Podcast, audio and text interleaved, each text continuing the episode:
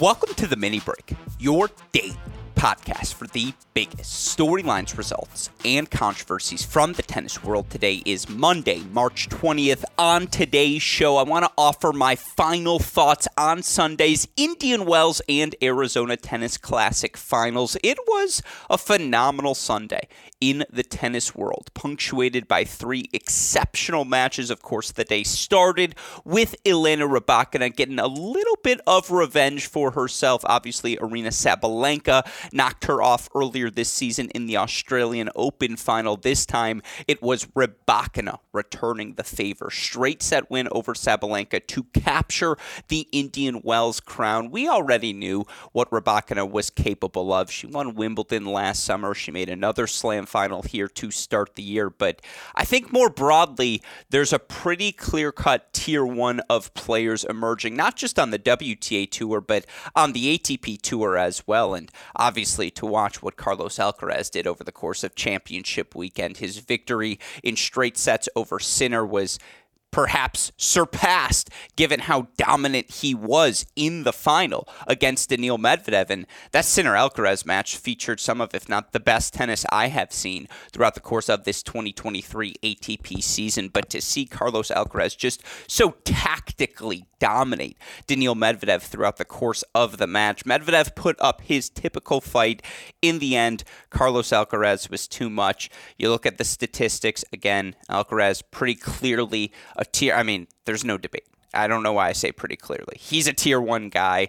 I think there are a couple of others in the mix as well. We'll get into that discussion briefly here today. I know it's one we've had quite frequently on our podcasts of late, but two exceptional Indian Wells finals. Again, Rybakina over Sabalenka, Alcaraz over Medvedev. I want to break both of those down on today's show. And then I want to offer my final thoughts on what was a spectacular inaugural ATP 175 event at the Arizona Tennis Classic. A massive thank you to Johnny Levine, the entire team in Phoenix working this Arizona Tennis Classic event, because we have never been treated better here at Cracked Racquets. Certainly others have treated us as well, but again, never have we been treated better to have the opportunity to speak with so many of the players, to have the opportunity to, again, have an intimate look at everything that unfolded throughout the course of the week. We're immensely grateful for that opportunity. If you missed any of our coverage, you can catch up on it all on our website, crackedracquets.com, or on our various podcasts. I had the chance to sit down with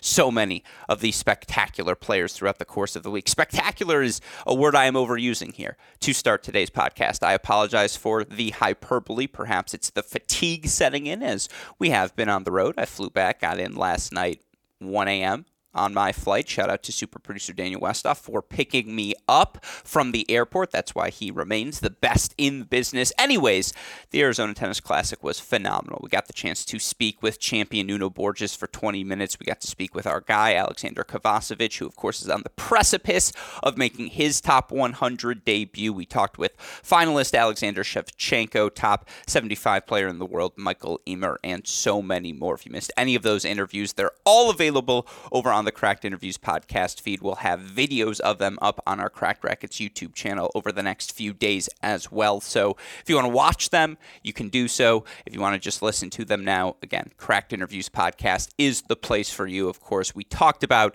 the Arizona Tennis Classic all last week on this show, but I do have to offer some final thoughts on Nuno Borges, because obviously he's a guy we've known for a while here at Cracked Racquets. We founded Cracked Racquets in August 2017. That was right in the thick of Nuno's college tennis career. And, 2018, 2019, he wins back-to-back two of his three SEC Player of the Year awards. He makes an NCAA singles final in 2019, and now he's a top 75 player in the world. You're darn right. I have some thoughts on how he's gotten there, what he does so well, why we need to watch Alexander Shevchenko moving forward as well. And, again, some final thoughts on the Arizona Tennis Classic. So all of that in store for all of you listeners here on today's show. I'll try to be efficient with my word choice. I don't think it's going to be the longest podcast, because got to reset, got to refocus, get everything set for our coverage of the 2023 Miami Open, another 1,000 level event on the tennis calendar approaching. Qualifying got underway here today on Monday. And let me just say here from the start before I forget, because it's inevitable that I will. Nuno Borges won his match, probably finished around, I don't know, we'll be generous and say 8:45 p.m. Eastern time yesterday. He was on court today around 4 p.m. Eastern time playing his first round qualifying match at Miami. He's the top seed in qualies. He took on Steve Johnson. He beat him 4-4. I mean, shout out to Nuno Borges. Westoff, give me a round of applause for that effort. That is truly remarkable and, you know, speaks to the fact that the tennis world never sleeps. The calendar never stops. Excuse me. I apparently need to learn how to speak better English so that I can better reflect everything that's going on this nonstop world that is tennis. But shout out, of course, to Nuno Borges for that victory. Shout out to the Arizona Tennis Classic, which, along with Indian Wells, will be covered today. Of course, as always, one other shout out has to go to all of you listeners who tune in, day out. We're immensely grateful for that fact. We're also immensely grateful for the support we get from our friends at Tennis Point. You all know the deal, tennis-point.com. The promo code is CR15. All right, let's go chronologically through Sunday's matches. We'll start with the Indian Wells women's final. Was it the highest quality tennis from start to finish? No, there was certainly some shakiness in Elena Rybakina's 7-6, 6-4 victory over Aryna Sabalenka. Now, you all know here at Cracked Racquets, we take joy, though, in the chaos of those moments. And certainly for Aryna Sabalenka, given how strong she has started this season, not just from the 30,000-foot view, but more particularly, she had seemed to finally put behind her the service yips that plagued her so dearly throughout the course of the 2022 season. To see her, you know, fire 10 double faults throughout the course of the match, so many of those coming in critical junctures down the home stretch of the first set. Yes, there was some disjointed tennis throughout the course of this match, but I mean, if you can't take joy in the drama of a 13-11 first set breaker, even if the tennis isn't necessarily the highest possible level, you're not listening to this show. I know I don't have to make this case to all of you listeners. And to watch Aryna Sabalenka, the forehand she bunted down on at 6-all in the breaker to set up her set point 4-6-7, to watch her just swing so thoroughly and so aggressively through the court, regardless of the errors she had been plagued by. You know, that's what it's all about. And to watch Rybakina just steadily continue, you know, again, attack the lines, try to take the ball on the short hop. Obviously, first serves were essential in this match because both players so aggressive on the return of serve. And, you know, Elena Rybakina's ability to time her return of the Aryna Sabalenka second serve, or as Sabalenka tried to just roll in serves because she wasn't confident in her form, Rybakina's ability to take those balls on the rise.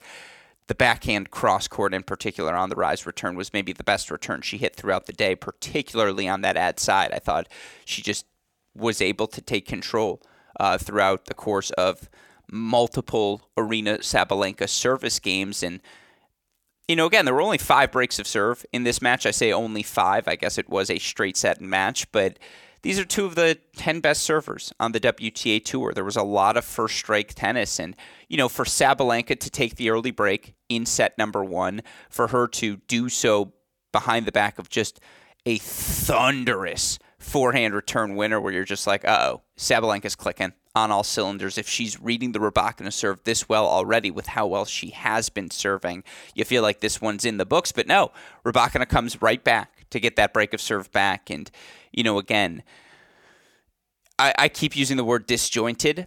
There was no clear-cut rhythm. There was no clear-cut pattern, no definitive thing I think either of these players did repeatedly to gain an advantage on one another. Now, that makes sense, given both of these players are disruptors in their game style. Obviously, game styles, obviously card-carrying members of Serena Williams Power Tennis Country Club.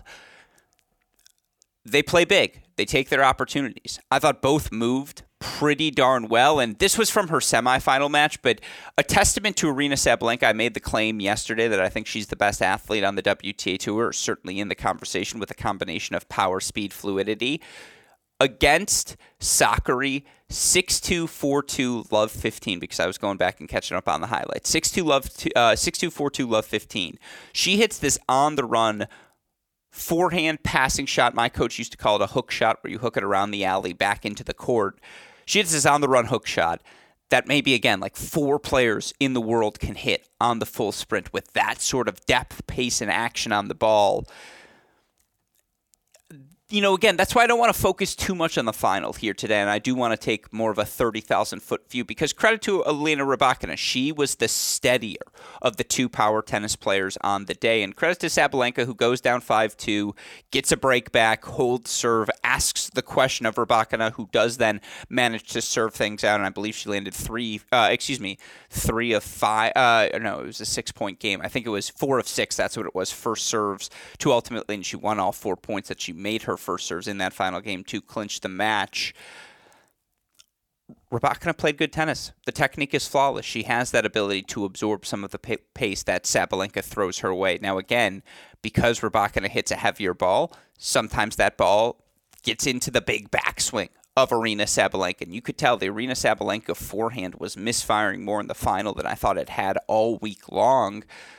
And that's a testament to Elena Rybakina, who, again, 7-6, 6-4 win. She captures the Indian Wells titles. You look for Elena Rybakina now in her career. Let's keep in mind, doesn't turn 24 years old until the middle of June. She has now won 4 different titles on the WTA Tour. They've come in Bucharest, Hobart, Wimbledon, and now Indian Wells. 12 finals total in her career. Not too shabby either. She's up to a new career high, number 7 in the WTA rankings. If you included Wimbledon points, she would be 3rd in the WTA rankings.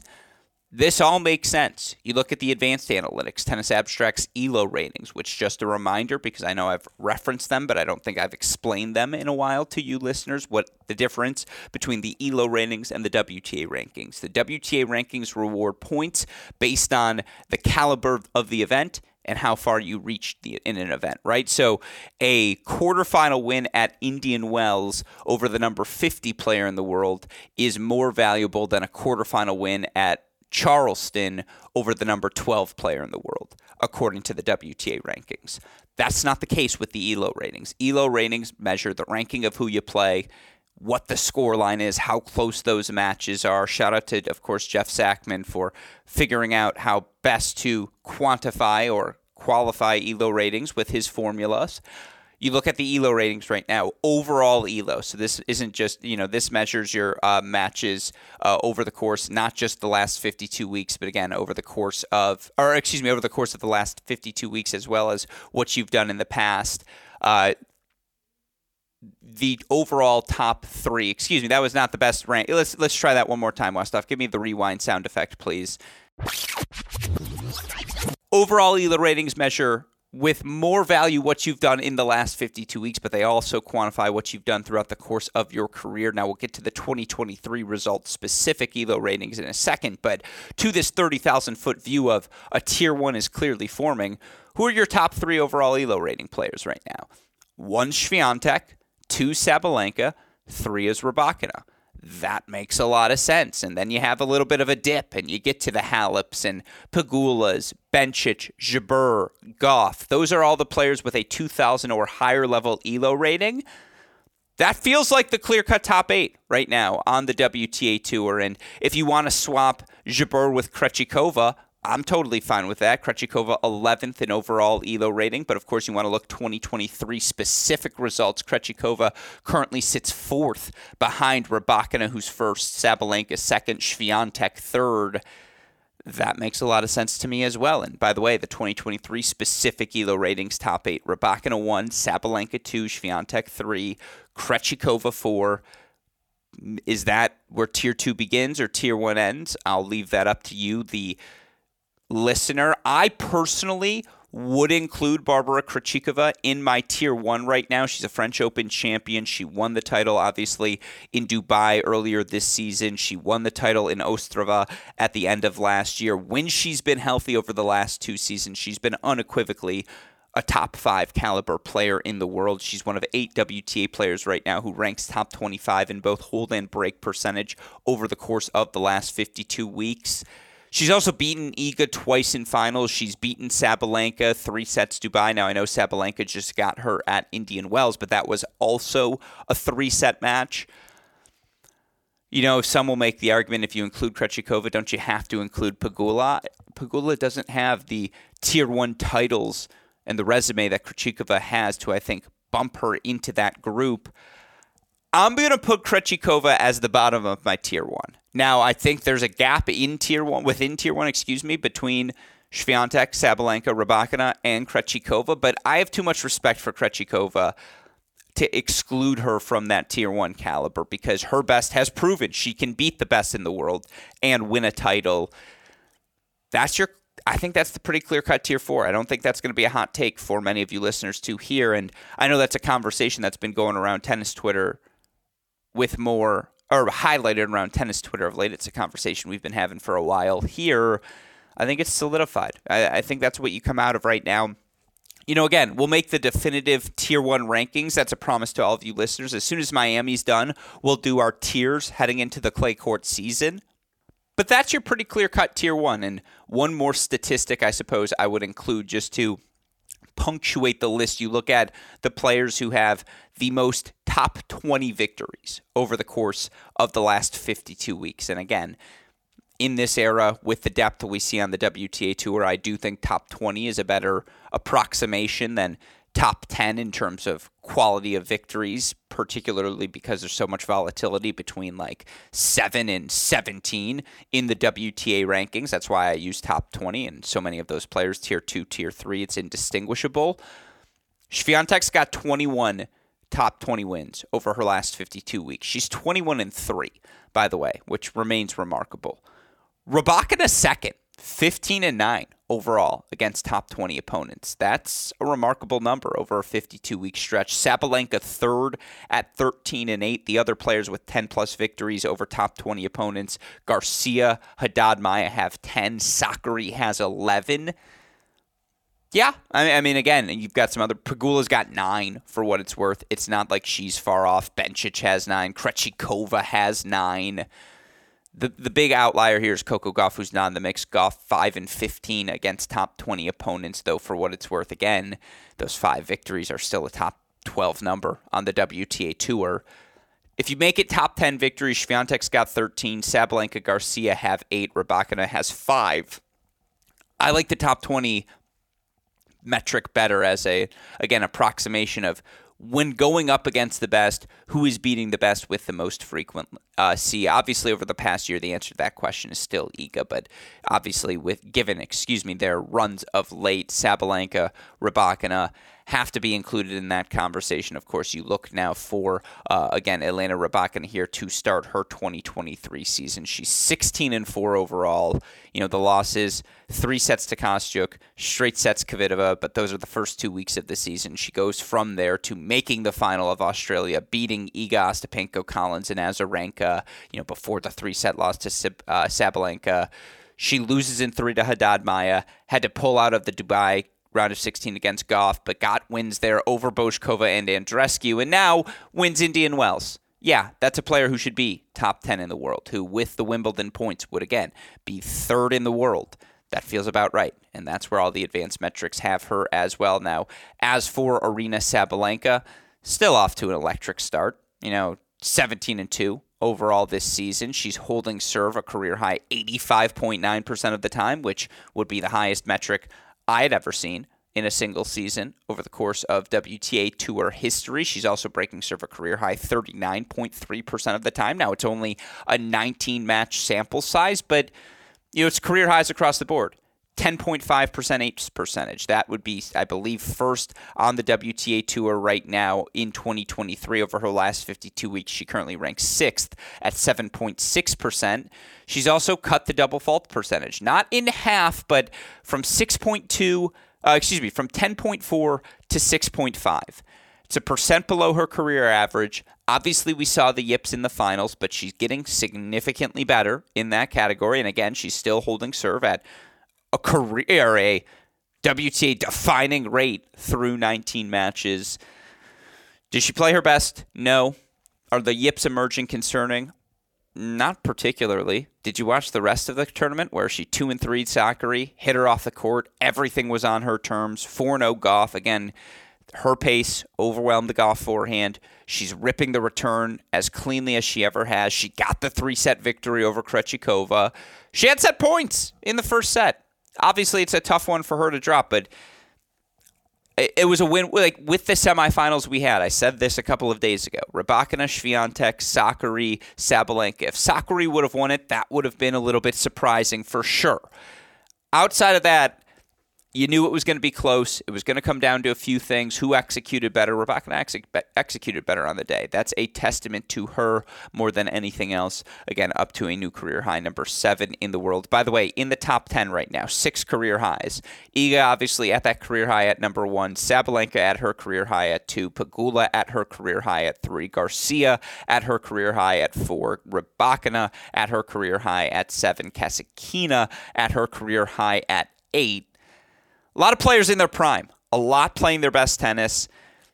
The quality of the field has never been better. This is a really fun, I think, 4-year stretch maybe, because Świątek 21, Sabalenka 24, Rybakina 23, Gauff obviously 19, so you have a little bit longer there. But, you know, again, a lot of players are going to be at the peaks of their powers over the course of these next 4 years, and it's going to be really fun to watch them do battle because, yes, Sabalenka, Rybakina have the sort of weapons that, as good as Iga is, she can absolutely beat them on Iga's best day. And she wasn't at her best day. She talked about the rib injury. You could see it was a little bit more difficult for her in and out of corners. Of course, the pace of Rybakina will do that to you. I also just think, and I said this before, but I'll say it again, the topspin Świątek plays with. That ball sits up in Rybakina's strike zone. It's a good matchup for Rybakina, or about as good of a matchup as Iga Świątek can be for anyone. It's one to watch. Like, when Rybakina plays her best, she can, you know, Iga needs her best to beat her. And that is not a plot point we had from anyone during the 2022 season. And by the way, it's a plot point you'd expect when a 23-year-old is turning 24, has now made a couple of slam finals, and is finding that next level of confidence. And it's better for the WTA Tour for there to be multiple players capable of playing Tier 1 tennis. And if you have eyes, you saw exceptional Tier 1 tennis throughout the Indian Wells women's singles draw. So those are my final thoughts as it relates to the Indian Wells women's singles event. To move on to the Indian Wells men's singles event, look, I don't want to make this just a Carlos Alcaraz, a Carlos Alcaraz celebration. I don't want to make this just me raving on it. What am I going to tell you about Alcaraz that you didn't see with your eyes? Like, Andy Zodin, who joined me on the podcast yesterday, brought up the point of, is Carlos Alcaraz playing the best tennis that we have ever seen out of anyone in history? Not that he's the greatest of all time, but is the tennis he's currently playing the highest level we've ever seen? I'm not ready to go there, because I remember 2015 Novak, obviously Rafa, Federer, what they were able to do at the peaks of their powers, while I think there's a degree of physicality needed in 2023 that perhaps wasn't needed as frequently in earlier years on the ATP Tour. And by the way, with the passage of time, every sport should get better and should continue to evolve. Do I think Carlos Alcaraz is the evolution of tennis epitomized in one player? Absolutely.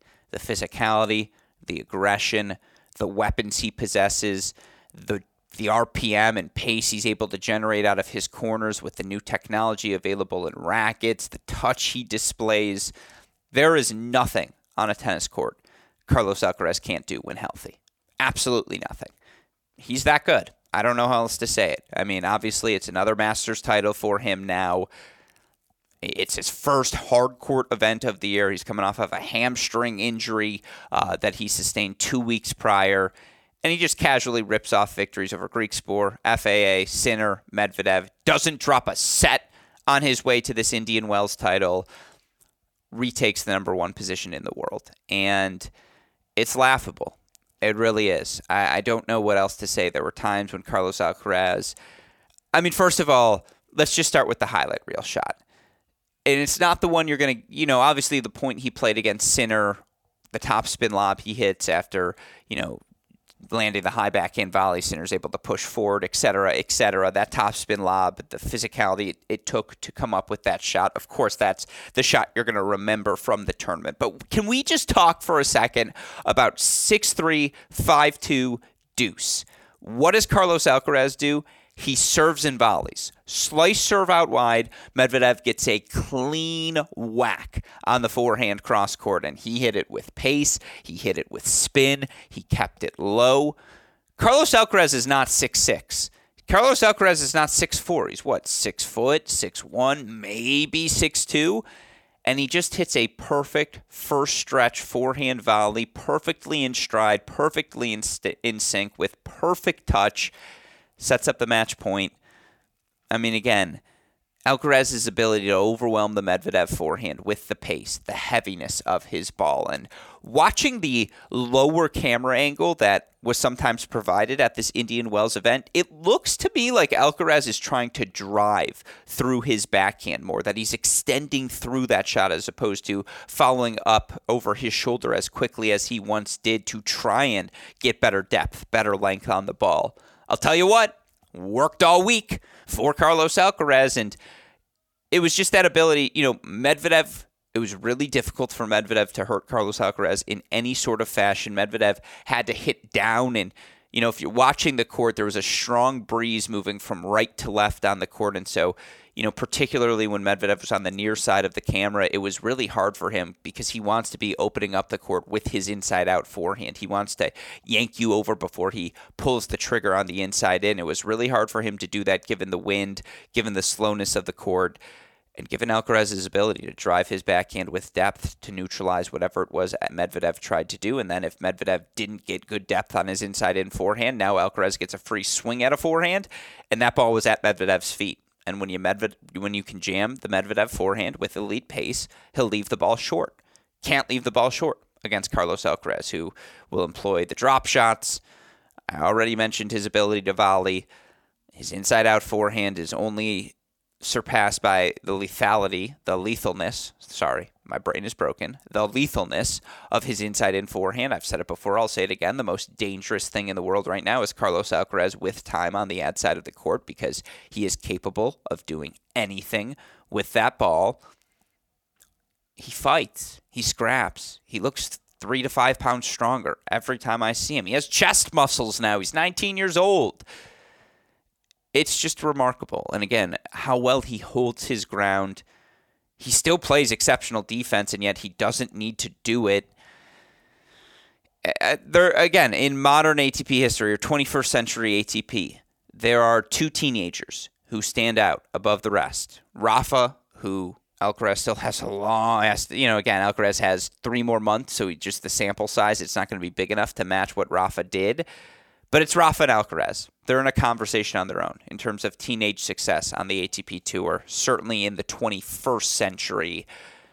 And I mean, again, you look for Carlos Alcaraz now, a ridiculous 59-12. He's won 83% of his matches over his last 52 weeks. And I've said it before, I've studied the great primes, the best 3 to 5 year stretches in ATP Tour history. You had Djokovic, Federer, Nadal, who flirted with winning from 88% to 92% of their matches.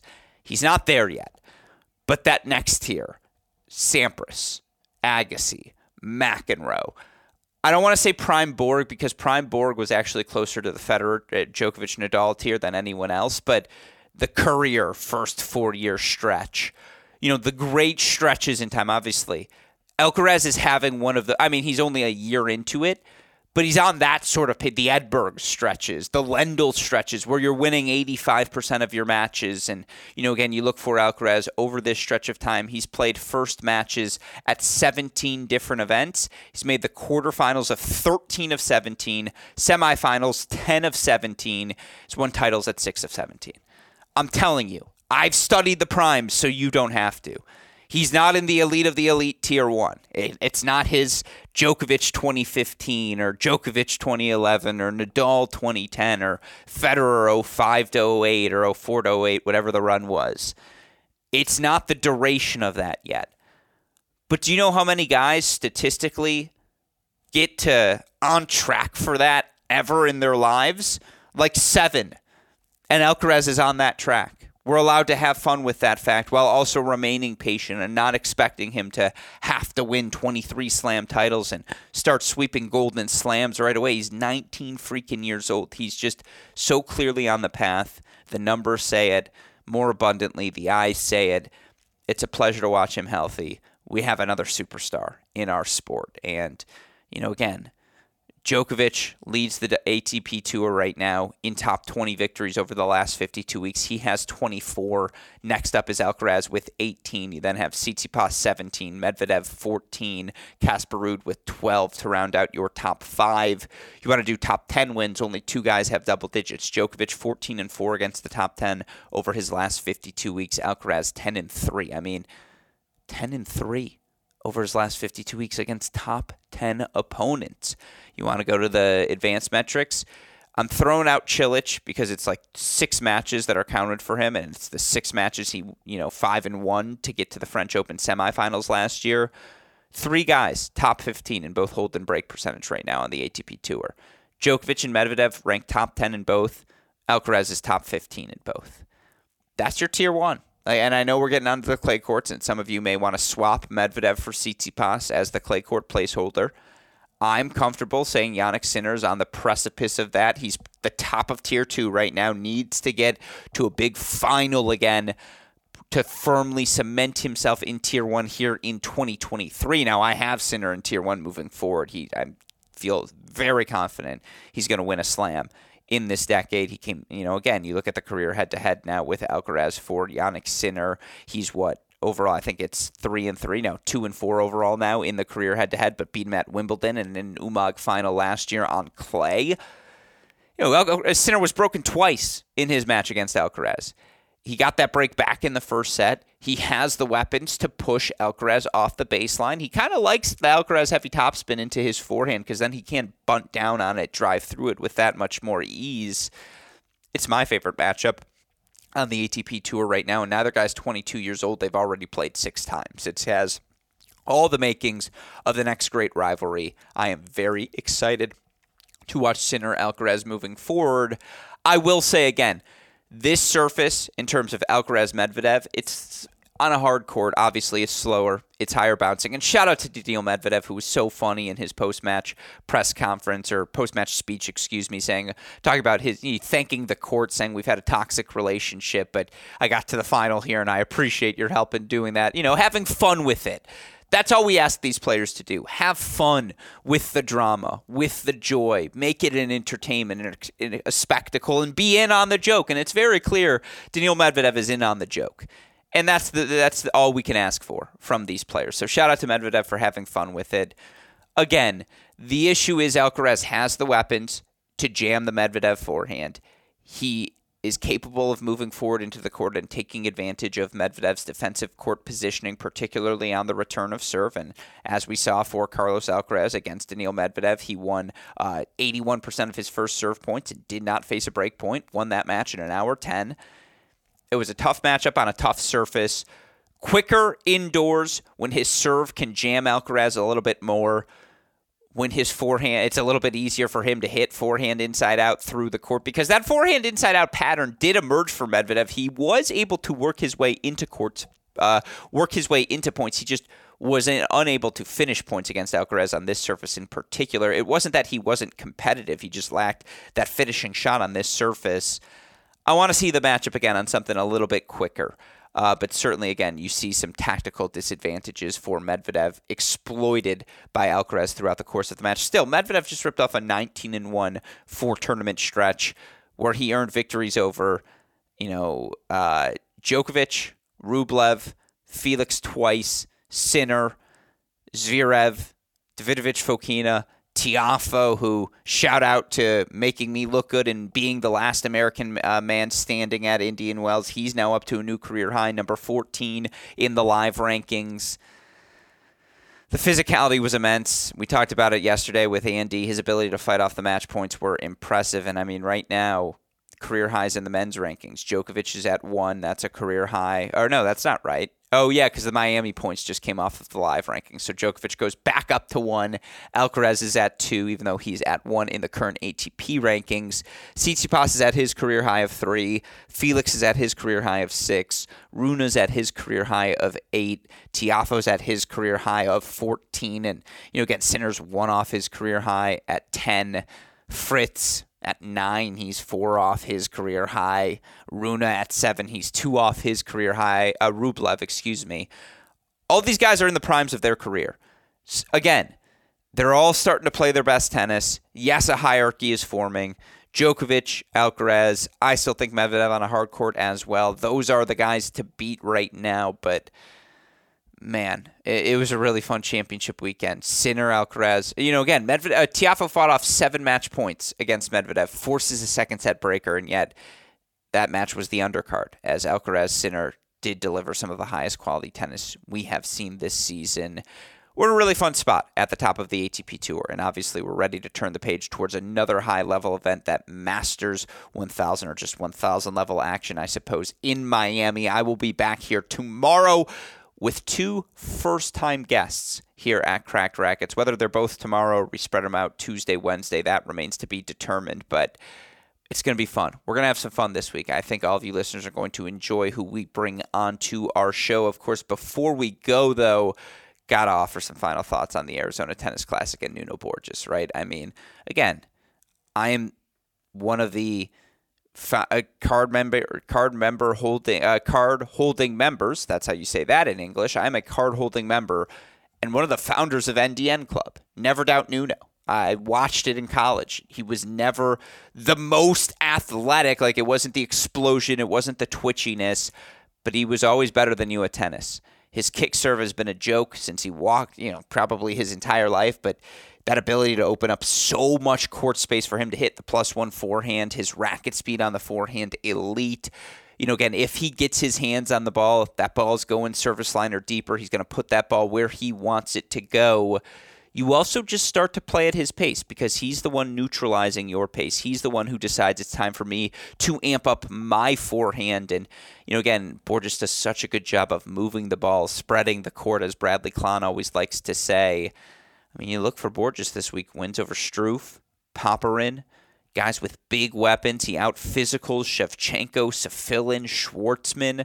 5 very different sort of matchups, 5 equally impressive victories. And look, for qualifier Alexander Shevchenko, the 22-year-old up to a new career high, number 101 in the live rankings. 51 victories for him over his last 52 weeks. He's now made 3 different challenger finals, but 9 different challenger quarterfinals during this stretch of time. 22-year-old's the real deal. He has the physicality. He has the tenacity. Boy, did he earn some impressive wins throughout the course of the week as well, getting victories over Monfils, Hussler, Berrettini, and Halys, all top 100 players, in the wins over Berrettini and Monfils, particularly mentally strenuous and, again, taxing. And, again, wins the first set against Nuno. The quality of play through the first 9 games of the match was top 50 tennis. It was just, again, so difficult on those slow, gritty courts in Phoenix for either guy to gain much traction. Who was going to be bolder in the bigger moments? And Nuno's confidence in moving forward behind his forehand and changing direction with that ball, I thought that was the biggest difference. And clearly on this surface, you're just going to inherently have a little bit more time. But, man, Nuno was everywhere. You all saw the ATP Challenger shot of the day, the little flick cross-court Nuno hit in that first set, the re-drop drop shot. It was unbelievable. And he did, sorry, Westoff, he did like that all week. Like, it was just his ability to muck things up against Popperin and take away the Popperin big forehand. Unless Alexei Popperin landed a first serve, and he landed a lot of first serves. But short of him doing that, everything in that Nuno match was his match against Nuno in the quarterfinals was on Nuno's terms. Similarly, again, if Nuno gets his hands on the ball, the returns go in service line or deeper. And he did just enough with that return to neutralize Jan Lennard Struff's ability to play first strike. And then Nuno kept first pace, not necessarily with his pace, but with his variety, with how well he mixed up his spots. He just has the rhythm of a top 75 player. Everything goes at Nuno's speed. Nothing is too overwhelming for him. He manages to make some adjustments. Again, slower surface is always going to be beneficial for the now 26-year-old, but top 68 in the world. I mean, he's number 68 in the world. New career high. Biggest title of his career. He's made over $100,000. It's like $150,000 this year. That's good freaking money. Again, you're making a living. He's going to play 3 more slams this year. He's going to make north of $350,000. You're a professional tennis player. Nuno freaking Borges, three-time SEC Player of the Year, 2019 NCAA finalist. I mean, again, there's, I think, 11 or 12 top 100 ATP players with college tennis ties in the singles rankings right now. Kovacevic is right on the precipice as well. Obviously, with guys like Shelton, Wolf, Nori have all done to break through in their respective ways over the past 2.5 years. Nuno's on the rise. I'm obviously not forgetting about Nakashima. There's a lot of guys I can mention here. I'm not going to go through them all, but God, was it fun to watch Nuno play. And again, he's gotten stronger. He looks physically, I mean, he's just not the same person he was in college. He looks like a professional athlete now. We saw that manifest itself with his results on court. Nicest guy in the world you'll meet as well. Doesn't have a bad thing to say about anyone. Is always goofing around and laughing. There's an innocence about Nuno. Like, he's just a good guy. And, of course, we had the chance to chat with him over on the Cracked Interviews podcast. I would implore all of you to go listen to it. But, man, credit to Nuno. Credit to Shevchenko, really nice kid as well, and we got the chance to sit down with him. You could tell how, you know, he was just enjoying the moment, soaking it up, relishing the opportunity to play against the best in the world, to test his game, because you can just see the determination. Didn't matter if it was doubleheaders, didn't matter if the crowd was against him, didn't matter what the scoreboard was. We got the same effort from Alexander Shevchenko every point of every match we saw this week in Phoenix. 101 in the world. Keep your eye on the 22-year-old. But with all that said, those are my final thoughts on all things Indian Wells and Phoenix. Of course, a shout-out again to Johnny Levine, the entire Arizona Tennis Classic team, Andy Zodin, tournament director, or ran the show in Anna. I apologize. I don't know her last name, but she was so accommodating to our Cracked Racquets crew. Just everyone on the grounds at the Phoenix Country Club, staff at the Phoenix Country Club as well. They were the best. The players' tolerance of our nonsense. Shout out to all of them. Shout out, of course, as well to our super producer, Daniel Westoff. On the ones and twos, has a of an editing job to do day in, day out, and ran all of our college tennis broadcasts throughout the course of the weekend. Appreciate everything he does to make the ship go on here at Cracked Racquets. Of course, a shout out as well to our dear friends at Tennis Point. Remember, it's tennis-point.com. The promo code is CR15. With all of that said, for our fantastic super producer, Daniel Westoff, our friends at Tennis Point, from all of us here at both Cracked Racquets and the Tennis Channel Podcast Network, I'm your host, Alex Gruskin. You know what we say. That's the break. And we'll talk to you all tomorrow. Thanks, everyone.